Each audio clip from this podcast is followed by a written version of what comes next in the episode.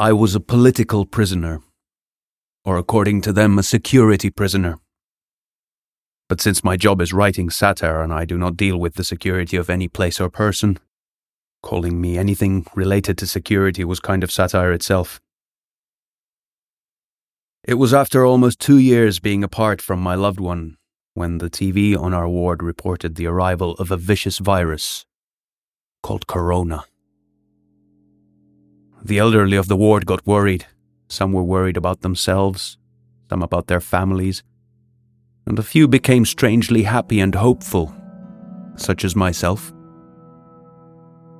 The news seemed like a good reason for me to request leave from prison. My congenital lung problem or my father's heart condition would be good excuses to write a letter and request for a long leave. And I'd just finished the letter when the news announced an increase in the death toll. And the situation was so critical that before my letter reached its destination, a statement from the Department of Justice arrived. And according to the statement, requesting a leave wasn't as simple as I thought. There were a lot of terms and conditions. The main condition was that the sentence of a political or security prisoner must be less than five years. We were joking and laughing that the prisoners with sentences of over five years must be immune to the virus.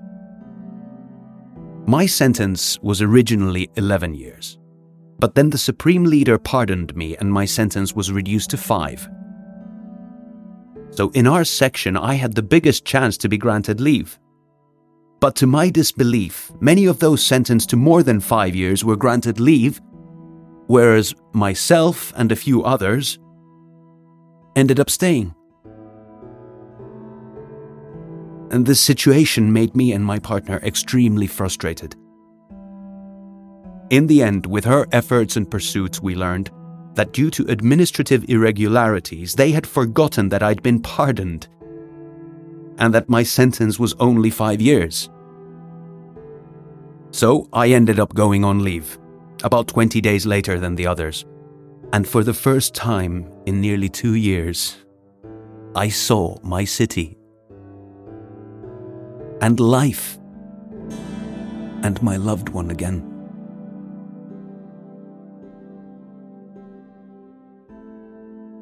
But it was a city with masked people, without much socializing, without smiles on people's faces. And the saddest part was that my father couldn't hug me for fear of corona. Think about that.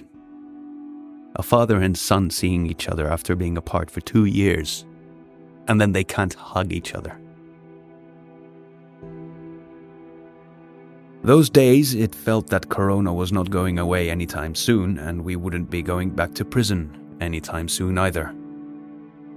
We thought that prison was not going to take such a risk as we'd gone on leave and could be carrying the virus with us upon our return, so they wouldn't want us back. And I kept checking the death toll every day, and the higher it went, the more hopeful I became. It was less and less likely that I would have to go back.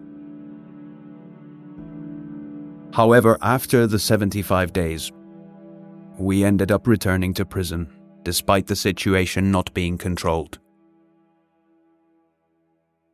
Prisoners who returned from leave had to stay in quarantine for two weeks before being transferred to their section. Other than that, there was no health protocol to follow. When a prisoner's quarantine period ended and he was transferred to his section, a new prisoner was immediately put in the same cell. The prison that I returned to after my leave looked completely different to the one that I had left. Visits weren't allowed anymore because of COVID, and that affected everyone's mentality.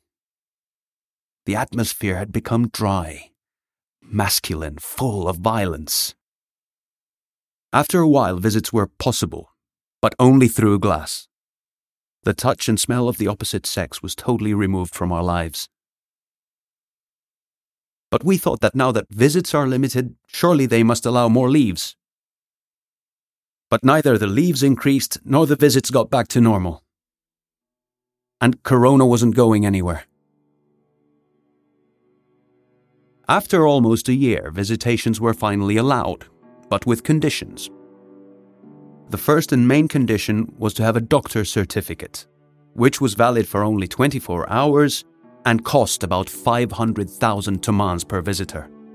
So, for a prisoner who wanted to see his family, of say four, it would cost 2 million tomans to pay, which was practically impossible for any prisoner.